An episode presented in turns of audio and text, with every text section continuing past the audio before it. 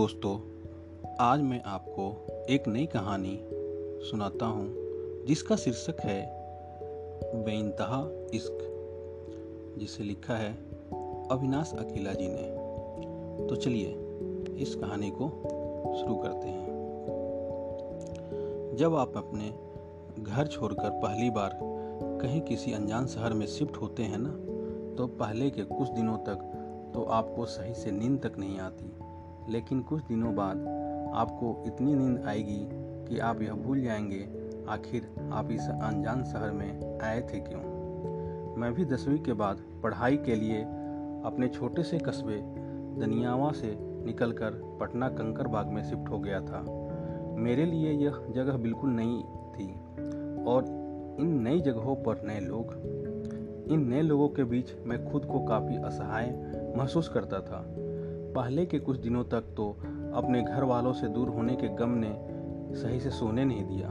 तो कुछ दिनों तक अपने कमीने दोस्तों से जुदा होने के गम ने फैमिली और दोस्तों की यादों के अलावा अपने शहर से कुछ ऐसी खट्टी मीठी यादें जुड़ी थी, जो बार बार अपने वही पुराने कशवे मुझे अपनी ओर इस अदृश्य डोर से खींच रहा था, जिसके कारण मेरे मन में यह ख्याल भी आने लगा था कि पटना छोड़कर फिर से अपने शहर दनियावा चला जाऊँ और वहाँ जाकर उन्हीं कोचिंग क्लास को ज्वाइन कर लूँ, जिससे मैंने दसवीं पास किया था।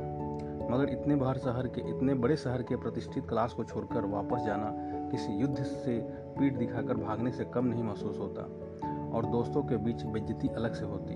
यह सोचकर मैं किसी तरह खुद को इस शहर में एडजस्ट करने की कोशिश करने लगा। एक दिन मैंने फाइनली अपने इन यादों को आई बनने की ख्वाब से मार दिया। उसके बाद से सभी कुछ पीछे छोड़कर मैं अकेला हाँ सिर्फ़ अकेला, आगे बढ़ने को ठान कर पढ़ाई पर ध्यान केंद्रित करने लगा। कोचिंग की नई बैच, नई दोस्ती और इन सबों के बीच एक नए सपना। सब पुराने चीज़ों को पीछे छोड़ने में काफ़ी हिम्मत दी। मुझे पटना आया लगभग दो महीने हो चुके थे। जैसे जैसे समय निकल रही थी वैसे वैसे जिम्मेदारियाँ बढ़ रही थी। पाँच घंटे की क्लास और उसके होमवर्क मुझे इतना थका देती थी कि शाम को सोते वक्त मुझे नींद बुलाने की ज़रूरत नहीं पड़ती थी। नींद से आँखें जब भी खुलती थी, अपने सर के नीचे कोचिंग का असाइनमेंट बुक ज़रूर पाता था। मैं अक्सर पढ़ते पढ़ते उन्हीं असाइनमेंट बुक पर सर रखकर सो जाता था। वैसे मैं जानबूझकर ऐसा नहीं करता था, बल्कि पढ़ते पढ़ते कब मेरी आँखें लग जाती थी कुछ पता नहीं चलता। एक सुबह मैं इन्हीं असाइनमेंट बुक पर सर रखकर सो रहा था। उसी बीच मेरे रूम पार्टनर के मोबाइल के रिंग बची मेरे रूम पार्टनर के मोबाइल पर मेरे घर से कॉल आई थी। एक्चुअली जब मैं पटना आया था, उसके कुछ दिन बाद ही मेरा मोबाइल खो फ़ोन खो गया था। खो क्या गया था? जब मैं रात नौ बजे अपने कोचिंग से लौट रहा था, उस वक्त मैं फ़ोन पर एक दोस्त से बात करता हुआ जा रहा था। उसी बीच कुछ बाइक सवार उचक्के ने मोबाइल फ़ोन छीन कर भाग निकले। और अब तक मैं कोई नया मोबाइल नहीं खरीद पाया था। अमन, आज तुम्हें प्रतिभा सम्मान समारोह में बिहार शरीफ जाना होगा और वहाँ तुम्हें सुबह नौ बजे तक पहुँच जानी है। मेरे रूम पार्टनर ने कॉल डिस्कनेक्ट करने के बाद मुझे बताया। प्रतिभा सम्मान सम्मान समारोह? हिंदुस्तान दैनिक अखबार द्वारा प्रत्येक वर्ष बिहार के उन सभी विद्यार्थियों के लिए आयोजित करती है, जो अपने विद्यालय में टॉप करते हैं। इस टॉपर पर वाली लिस्ट में मैं भी शामिल था। मैंने दसवीं बोर्ड में 500 अंक में से 416 अंक प्राप्त कर इस लिस्ट में अपनी जगह बनाई थी। मैंने अपने रूम पार्टनर का बात सुनने के बाद अपना ध्यान घड़ी पर टिकाया। सुबह के साढ़े सात बज चुके थे। पटना से बिहार शरीफ जाने में कम से कम एक घंटे मुझे समय लगने थे। वो भी बस मिलने के बाद, और भला मैं सुबह साढ़े सात बजे तक अपने बिस्तर पर ही लेटा हुआ था। मैं फटाफट फ्रेश हुआ और चेहरे पर पानी डालकर कोलगेट से ब्रश किया। मैं टूथपेस्ट इसलिए क्लोजअप टूथपेस्ट इसलिए यूज़ नहीं करता था, क्योंकि मुझे अपने बदकिस्मती पर पूरा भरोसा है कि वह मुझे कभी किसी के नज़दीक आने के मौका नहीं देगी। तो फिर क्लोजअप से ब्रश करने का क्या फ़ायदा? ब्रश करने के बाद पैर साबुन से अपने चेहरे को थोड़ा घिसा, फिर पानी से धोकर सीधा बस स्टैंड के लिए निकल पड़ा, क्योंकि तब तक इतना समय हो चुका था कि मैंने स्नान करना उचित नहीं समझा। आठ पंद्रह तक मैं मीठापुर बस स्टैंड पहुँच गया। पटना से बिहार शरीफ जाने वाली गाड़ी पर बैठ चुका था। भैया, यह बिहार है। यहाँ बस खुलने का समय तक, तब तक नहीं होता जब तक कि उसमें यात्री को सीमेंट की बोरी के जैसा आगे पीछे कर पूरी तरह से ठूस नहीं दिया जाता। आधे घंटे बाद बस पूरी तरह से भर चुका था। यात्री सीट के अलावे पूरी बस में खड़ी थी, जिनके पाक, जिनके कारण बस के अंदर का तापमान, बाहर के तापमान से काफ़ी अधिक महसूस हो रहा था।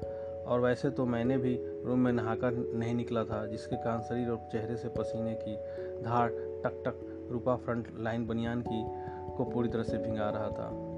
खैर, किसी तरह मैं सुबह साढ़े नौ बजे तक बिहार शरीफ पहुँचा। मैं वहाँ पहुँचते पहुँचते आधा घंटा लेट हो चुका था। फिर बस स्टैंड से मैंने ऑटो पकड़े। जैसे तैसे किसी तरह सिटी हॉल पहुँचा, जहाँ हिंदुस्तान दैनिक अखबार द्वारा प्रतिभा सम्मान समारोह किया जा रहा था। धूप और गर्मी के कारण चेहरे से पिए साबुन की खुशबू कब का उड़ चुका था और अपने हाथों से पसीने पोछने के कारण चेहरे गंदे भले भद्दे दिखने लगे। और मैं उसी हालात में हॉल के अंदर पहुँच चुका था। वहाँ काफ़ी लोग बैठे थे। मैं किसी तरह करके स्टेज के पास पहुँचा। आगे की कुर्सी खाली देखकर बैठ गया।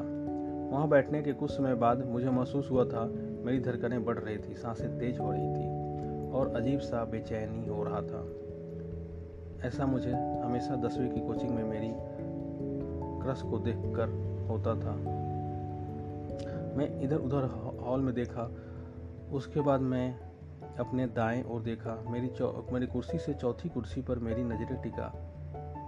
हाफ़ स्लिप्स वाली नीली टॉप और बाएँ हाथ में ब्लैक फीते वाली एनालॉग घड़ी पहनी कोई लड़की दिखी उस उसकी शरीर की बनावट बिल्कुल आदिति जैसी लग रही थी। अरे, यह तो आदिति ही है। मेरे मुँह से यह शब्द अचानक निकल पड़ा। आदिति के खुले बाल हाल में लगी पंखे से मध्य मध्यम झूम रहा था। कुछ बाल उसके चिकने गालों पर पड़ रहे थे। उसने अपने हाथों से उन बालों को हटाते हुए बाएँ तरफ़ मुड़ी। अचानक से उसकी आँखें मेरी आँखों से मिली। उसकी आँखें मेरी आँखों से मिली या यह सिर्फ़ मेरा भ्रम था, पर पता नहीं। मगर कुछ पल के लिए सारी दुनिया थम सी गई, मेरी साँसें रुक गई और मेरा ऐसा महसूस हुआ जैसे इस पूरी हॉल में सिर्फ़ मैं और वो हैं। और वो मेरे लिए ही आई है, परंतु कुछ सेकंड के बाद उसने अपनी नज़र स्टेज की तरफ़ फेर ली थी। आदिति आदिति जैन मेरी टेंथ की क्रश थी। उसे यहाँ पाकर मेरी सारी नए सिद्धांत धरी की धरी रह गई। जैसे वहाँ मेरा खुद पर कोई काबू ना हो। दिल के लाइब्रेरी से उसकी यादों की कहानियाँ, उसे चाहने की कहानियाँ, उसे देखने की तमाम ख्वाहिशें की पन्ने एक एक करके मेरी आँखों के सामने फरफराने लगे। मैंने उसे पहली दफ़ा आचार्य कोचिंग सेंटर दनियावा में देखा था। आचार्य कोचिंग सेंटर ज्वाइन करने से पहले मैं एक ऐसे स्कूल में पढ़ता था जहाँ लड़कियों को सपने में भी देखने की इजाज़त नहीं थी। उस स्कूल के प्रिंसिपल कपिल देव सर। उन्हें प्रिंसिपल कहूँ या शिक्षक समझ नहीं आ रही, वैसे सिंपल शब्दों में कहूँ तो स्कूल के सभी पद पर खुद ही विराजमान थे। यहाँ तक उनके अलावे स्कूल में कोई और शिक्षक थे ही नहीं। खैर, इन सब बातों को यहीं छोड़ देते हैं। कपिल देव सर का मानना था कि दुनिया के हर विद्यार्थी को एक इंजीनियर ही बनना चाहिए। वो खुद आईआईटी निकालने में असफल रहे थे, मगर वह अपने बच्चों को आईआईटीएन बनने की ट्रेनिंग क्लास पाँचवीं से ही शुरू कर देते थे। उनके सामने सिर्फ़ इंजीनियर की ही इज़्ज़त थी, वरना और आशिकी को तो वह किसी आतंकवादी से कम नहीं मानते थे। मैं भी उनके इस इंजीनियरिंग ट्रेनिंग के सदस्य था और उस ट्रेनिंग के कारण मैं सब कुछ भूल चुका था। उस वक्त लगने लगा था, दुनिया लोग दुनिया लोग सिर्फ़ पढ़ने के लिए ही आते हैं। उनकी सुबह पाँच से सात ट्यूशन होती थी, उसके बाद सुबह नौ से चार बजे तक स्कूल और फिर शाम पाँच से सात ट्यूशन। मैं यह सभी क्लास अपने घर से जाता था, जिसके कारण हमारी हेल्थ का माँ बहन एक हो गया था। मैं तो भूल गया था कि दुनिया में पढ़ाई के अलावा भी कुछ और होता है। एक दिन मेरे पापा ने मेरे ऊपर तरस खाकर उस विद्यालय से नाम हटवा कर एक गवर्नमेंट स्कूल में नाम लिखा दिया और आचार्य कोचिंग सेंटर में ज्वाइन करवा दिया। वह मेरा पहला दिन था। मैं अपनी गैंग कंपनी की रेंजर साइकिल पर बैठकर कोचिंग गया था। क्लास के अंदर पहुँचते ही मेरी नज़र आदिति के चेहरे पर गई। छोटी सी आँखें, गुलाबी होंठ और तीखी नाक बिल्कुल डॉल जैसी पतली। अपने गुलाबी लिप्स से लिंक ग्लेशियर कलम को दबाकर किसी प्रश्न की हल में गुमी हुई थी। उसे देखकर पहली बार मुझे महसूस हुआ कि प्रकृति किसी को इतना सुंदर भी बनाई है, वरना पहले तो मुझे लगता था कि प्राकृतिक सिर्फ़ सुरेंद्र सर जैसे खड़ूस लोग ही बनाता है। उस दिन उसे देखने के बाद उसे देखने की मेरी लत लग सी बन गई। जब तक उसे एक बार, दो बार सही से निहार नहीं लेता था, तब तक मेरी आँखें से किताब पढ़ी नहीं जाती थी। उसका मुस्कुराना, अपने दोस्तों से बैठकर बातें करना और बीच बीच में तिरछी नज़र से मुझे देखना और देखकर फिर से अचानक रुक जाना तथा फिर किताबें खोलकर पढ़ने लगना, उसकी ये सभी हरकतें अच्छा लगता था। मैं उसके चेहरे की तस्वीर खींचकर अपनी अनलिमिटेड हार्ड डिस्क वाली यादों की मेमोरी में हमेशा हमेशा के लिए कैद कर लेना चाहता था। उसकी प्यारी आवाज़ों को रिकॉर्ड कर किसी एकांत जगह में बैठकर सुनना चाहता था। शुरू में यह सब मुझे नॉर्मल सा लगता था, लेकिन कुछ दिनों के बाद मुझे महसूस हुआ, यह सब नॉर्मल नहीं है। यह सब साधारण नहीं है, बल्कि मुझे उससे प्यार हो गया है। क्योंकि उसके क्लास न आने पर मेरा दिल बिल्कुल नहीं लगता था। उसके बिना पूरी क्लास सुना सुना सा लगता था। क्लास से छुट्टी मिलने के बाद उसके पीछे पीछे एक पल मुड़कर देखने के लिए पूरी रास्ते जाया करता था। आखिर क्यों? मैं तो किसी और के लिए ऐसा नहीं करता था। मैं यह बातें खुद से करने लगा। अब तो क्लास में छुट्टी के बाद अपने बेस्ट फ्रेंड राजीव के साथ उसके घर के तरफ़ जाने, तरफ़ भी जाने लगा था। जब भी मैं उसके घर की तरफ़ जाता, मुझे निराशा ही हाथ लगती थी। वह कभी भी अपने घर के बाहर नहीं दिखती। हाँ मगर एक दो हाथ हादसे ऐसे भी हुए हैं, जब हम उसके घर की तरफ़ जा रहे हैं और वह रास्ते में ही मिल गई हो। जब वह रास्ते में मिलती थी तो फिर वही तिरछी नज़र वाली अंदाज से थोड़ी बहुत देखती थी और फिर आगे निकल जाती थी। मैं उसकी तरफ़ चेहरे कर, उसे पीछे मुड़कर जाने की उम्मीद से देखता था, मगर वह मेरी तरफ़ बिना देखे ही अपने घर के अंदर चली जाती थी। इसी तरह कई महीने गुजर गया, मगर उससे कभी बात नहीं कर पाया था। फिर कुछ दिनों बाद उसे एहसास होने लगा था कि मैं उसे घूरते रहता हूँ। कुछ दिनों में, दिनों तक तो कुछ अलग जैसे रिएक्ट किया, मगर फिर नॉर्मल हो गई। अब बीच बीच में कभी कभी वह मेरी भी तरफ़ प्यार वाली नज़रों से देख लिया करती थी। अदिति को मेरी तरफ़ देखना मेरी एक तरफा प्यार को और मज़बूत कर देती थी। अब मेरे दिल को कुछ ऐसे सिग्नल्स आने लगे थे, जो यह बता रही थी कि अदिति भी मुझसे प्यार करने लगी है। हर लड़कियों में एक बुरी बात यह ज़रूर होती है कि वह किसी से प्यार करे या ना करे, मगर वह आपको ऐसा दिखाती है जैसे वह भी तुम्हें पसंद करने लगे हो। कनिष्का भी मेरी हर बातों पर कुछ इसी तरह का रिएक्ट करने लगी थी। अब मैं उसे सड़कों पर मिलता था तो वह मुझे दूर दूर तक देखती रहती थी। जब तक भी मैं उसके आँखों से ओझल ना हो जाऊँ, तब तक उसे यह मालूम हो चुकी थी कि मैं उससे प्यार करने लगा हूँ।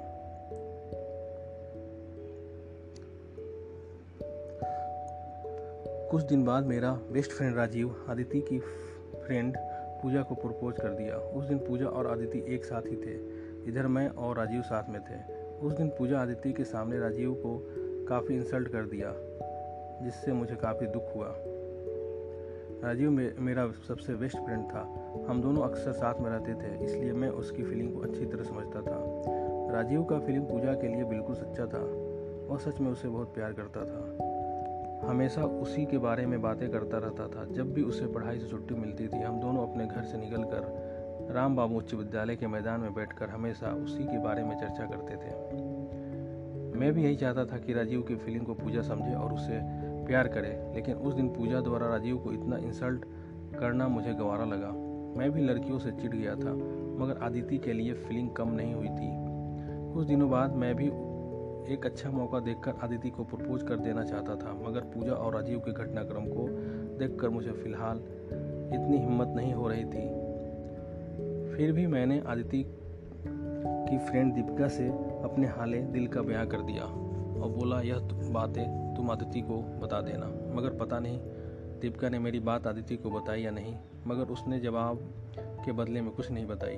उस दिन के बाद दीपिका मुझसे ज़्यादा बातें करने लगी। लड़कियों में यही होता है, यार। आप जिससे बात करना चाहोगे, वह तो आपसे बात करेगी नहीं। मगर जिससे आप बात करना नहीं चाहोगे, वह आपके पीछे पड़े रहेगी। अब दीपिका का मुझसे ज़्यादा बात करना परेशानी बनने लगी। वहाँ जहाँ भी मिलती, मुझसे बातें कर लेती। अब मेरे बारे में लोग के मन में गलत विचार आने लगा। आदिति भी उसके कारण से मुझसे चीटने लगी और नाराज़ नाराज़ रहने लगी। अब उसने मेरी तरफ़ देखना कम कर दी। मैं अब परेशान हो गया था। मैं सोचा था दीपिका मुझे आदिति से मिलाने में हेल्प करेगी। वह खुद ही मेरे पीछे पड़कर परेशान कर दी। यहाँ तक मुझे उससे भी अलगाव पैदा कर दी। मुझे समझ में नहीं आ रहा था कि आखिर मैं करूँ तो क्या करूँ। फाइनली एक दिन मैंने निर्णय किया कि आज खुद से ही उसे अपनी दिल की बात बता दूँगा। मगर उस दिन भी समय के साथ समय ने साथ नहीं दिया। किसी कारणवश उसे प्रपोज नहीं कर पाया। फिर अच्छे मौके का इंतज़ार करते करते समय बीतता गया और एक दिन ऐसा भी आया, हमारी कोचिंग क्लासेस बंद होने वाली थी, होने लगे। हमारी बोर्ड की एग्ज़ाम अगले सप्ताह थी, जिसके कारण सभी स्टूडेंट व्यस्त व्यस्त दिख रहे थे और इस व्यस्तता में आदित्य को प्रपोज करना उचित नहीं समझा। फिर मैंने दिल को यह कहकर मना लिया कि चलो परीक्षा के बाद उसे आराम से प्रपोज कर दूँगा। फिर मैंने उससे कुछ दिनों के लिए दूरी बना लिया। लेकिन मुझे उस वक्त यह आभास नहीं था कि कुछ दिनों की दूरी हमेशा हमेशा के लिए दूरी बन जाएगी। हमारी परीक्षा खत्म हो चुकी थी और क्लासेस तो कब के भी बंद हो चुके थे और आदिति से मिला लगभग हफ्तों बीत चुका था। मैं बाज़ार में इधर उधर उसे ढूंढता रहा, उसके घर की तरफ़ गया, मगर वह कहीं नहीं दिखी। उससे मिलने सुबह निकलता तो शाम तक मायूस होकर बिना मिले ही वापस आने अपने घर को लौटा था जिस कस्बे में मैं रहता था, जहाँ कभी हर पल दिल लगता था, आज उसी जगह तन्हाई काट रहे थे। अब कुछ सुना सुना सा लगने लगा था। किसी चीज़ में भी दिल नहीं लग रहा था। एग्ज़ाम के बाद कुछ दोस्त कोटा चले गए। तो कुछ दोस्त जमशेदपुर और कुछ बचे खुचे दोस्त अपने अपने गाँव। में ही रह गया था। अपने उस छोटे से कस्बे में। मैं अपनी उदासी को कितना भी छुपाता था मगर वह चेहरे से साफ़ दिखती जा, दिख जाती थी। शायद मेरे पास टाइम मशीन होती तो उस वक्त को फिर से पीछे कर फिर वही आचार्य कोचिंग सेंटर ज्वाइन करता और फिर से उससे मिलकर अपनी हाल दिल बता देता। भले ही वह इनकार करती गुस्सा करती या मुझसे नफरत करने लगती मगर उसे प्रपोज न करने के मलाल दिल में तो नहीं रहता। आज उसे प्रपोज न करना मलाल करने की मलाल दिल में एक असहनीय दर्द बनकर छुपाए रह, रहता हूँ। एक दिन मैं शाम को अपने दोस्त राजीव के साथ एक कोचिंग के गलियारे से गुजर रहा था। वहाँ अचानक एक बिल्डिंग की सीढ़ियों पर से ऊपर जाती हुई आदिति दिखी। वह अपने हाथ में क्लासमेट की मोटी नोटबुक और मॉडर्न फिजिक्स की किताबें लिए जा रही थी। उसे अचानक से देख मुझे दे, उसने अचानक से मुझे देखी और सीढ़ियों पर उसके पैर रुक गए। कुछ सेकंड तक वह अपनी आँखें मलते हुए एक दो बार मुझे देखी फिर अपनी क्लासरूम की तरफ़ आगे बढ़ गए। उसके बाद वह अपने क्लासरूम के अंदर चली गई। मैं उसे इतने दिनों बाद देखकर होश खो बैठा था। ऐसा लग रहा था, मैं दौड़कर उसके पास चला जाऊँ। उससे पूछ तुम अब तक कहाँ थे? मैं तुम्हें कितना ढूंढा। देख, क्या हाल हो गया मेरा। पागल सा हो गया हूँ। क्या मुझे मेरा इतना भी ख्याल नहीं? फिर तुझे इतना भी पता नहीं कि मैं तुमसे प्यार करता करता हूँ। मगर कहते हैं ना, सपने सिर्फ़ सपने ही होते हैं। इन ख्वाब से बाहर निकला तो ऐसा, देखा सीढ़ियों से आदित्य कब के जा चुकी है। मेरे दोस्त ने मुझे आगे बढ़ने का इशारा किया। मैं जैसे ही आगे बढ़ा, फिर वह क्लासरूम से बाहर निकल कर फिर उसी सीढ़ियों पर आकर सड़क पर अपने नज़रे से मुझे ढूंढ रही थी। लेकिन मैं जिस जगह पर खड़ा था, वहाँ से हटकर आगे बढ़ चुका था। शायद वह मुझे दोबारा नहीं देखी। लेकिन मैंने उसकी आँखों में अपने लिए प्यार देखा था। उस वक्त मेरे दिल में भी उसकी लिए बेइंतहा प्यार उमड़ रहा था। जब मैं उसे नहीं देखा तो वह वापस अपने क्लासरूम में चली गई थी। आदित्य जैन उच्च बाबू उच्च विद्यालय दनियावा, एंकर की आवाज़ मेरे कानों में पड़े। एंकर की यह आवाज़ मेरे सीने में एक खंजर सा प्रहार करता हुआ, यादों की दुनिया से बाहर निकाल, मुझे हिंदुस्तान प्रतिभा सम्मान समारोह में मौजूद होने का एहसास दिलाया। मैंने सामने देखा स्टेज की तरफ़ मुस्कुराती हुई धीरे धीरे कदमों से आदिति जा रही थी। उसने स्टेज पर जाकर मेडल लिया और वहाँ मौजूद सभी अधिकारियों को प्रणाम कर सामने बैठे बैठे दर्शकों से मुखातिब हुई। उसे मेडल लेते ही सभी दर्शक तालियों से उसका स्वागत किया। मैं भी उसके इस इस सफलता के लिए तालियाँ बधाई, बजाई। वह भी मेरी तरफ़ अपने स्कूल टॉपर थे। वह मेडल लेने के बाद स्टेज से उतर कर मेरी तरफ़ से ही अपनी कुर्सी पर वापस बैठने जा रही थी, मगर उसने मेरी तरफ़ एक पल के लिए भी नहीं देखी, जबकि मेरी आँखें उसके चेहरे से एक पल के लिए भी झपक नहीं मारी। तब तक काफ़ी समय बीत चुका था, दोपहर के तीन बज चुके थे। कुछ समय बाद आदिति वहाँ से अपने घर के लिए निकल गई थी, मगर मैं वहीं पर अपनी बारी आने का इंतज़ार कर रहा था। कुछ मेहमानों के स्पीच के बाद एंकर ने अमन सिंह उच्च विद्यालय भोबी नाम का ज़िक्र किया। मैं अपनी सीट से खड़ा होकर स्टेज पर चला गया और पुरस्कार प्राप्त कर वहाँ से सीधा हॉल से बाहर निकला। हॉल से बाहर आने के बाद कुछ देर तक बिहार शरीफ के सड़कों पर इधर उधर आदिति को ढूँढने की कोशिश करने लगा। सोचा शायद वह कहीं बाज़ार में कुछ खरीदने के लिए रुकी हो और ईश्वर ने चाहा तो आज उससे मिलने का मौका भी मिल जाएगा। और जो बातें मैं उससे आज तक नहीं बता पाया, उसे आज बोलने में कामयाब हो जाऊँ। उसे अपनी हाल दिल बता सकूँ, मगर वह कहीं नहीं दिखी। उससे नहीं मिलने कारण मुझे आज बहुत दुख हुआ। मुझे यह पुरस्कार मिलने की जितनी खुशी हुई थी, उससे कहीं ज़्यादा दुख आदिति को ढूँढने के बाद न मिलने से हो रहा था। वह आज भी पहले की तरह मुझसे दूर जा रही, जा चुकी थी। आज मुझे पहली बार खुद के नासमझ पर बहुत गुस्सा आ रहा था। मैं सोच रहा था, ये प्यार वार सिर्फ़ भ्रम है। मैं अदिति के बारे में सोचता हूँ। यह सिर्फ़ मेरा इंतहा इश्क है। उसके में दिल में मेरे लिए कोई जगह नहीं है।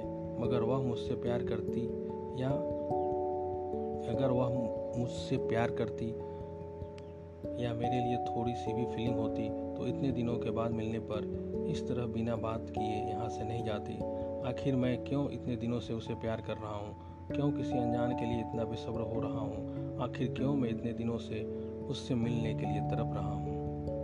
अगर उसके दिल में मुझसे मिलने के थोड़ी सी भी तरफ़ होती तो शायद वह आज इस तरह बिना कुछ बोले, बताए, गुमसुम नहीं चली जाती। एक पल के लिए ही सही, मगर वह मेरे लिए रुकती ज़रूर।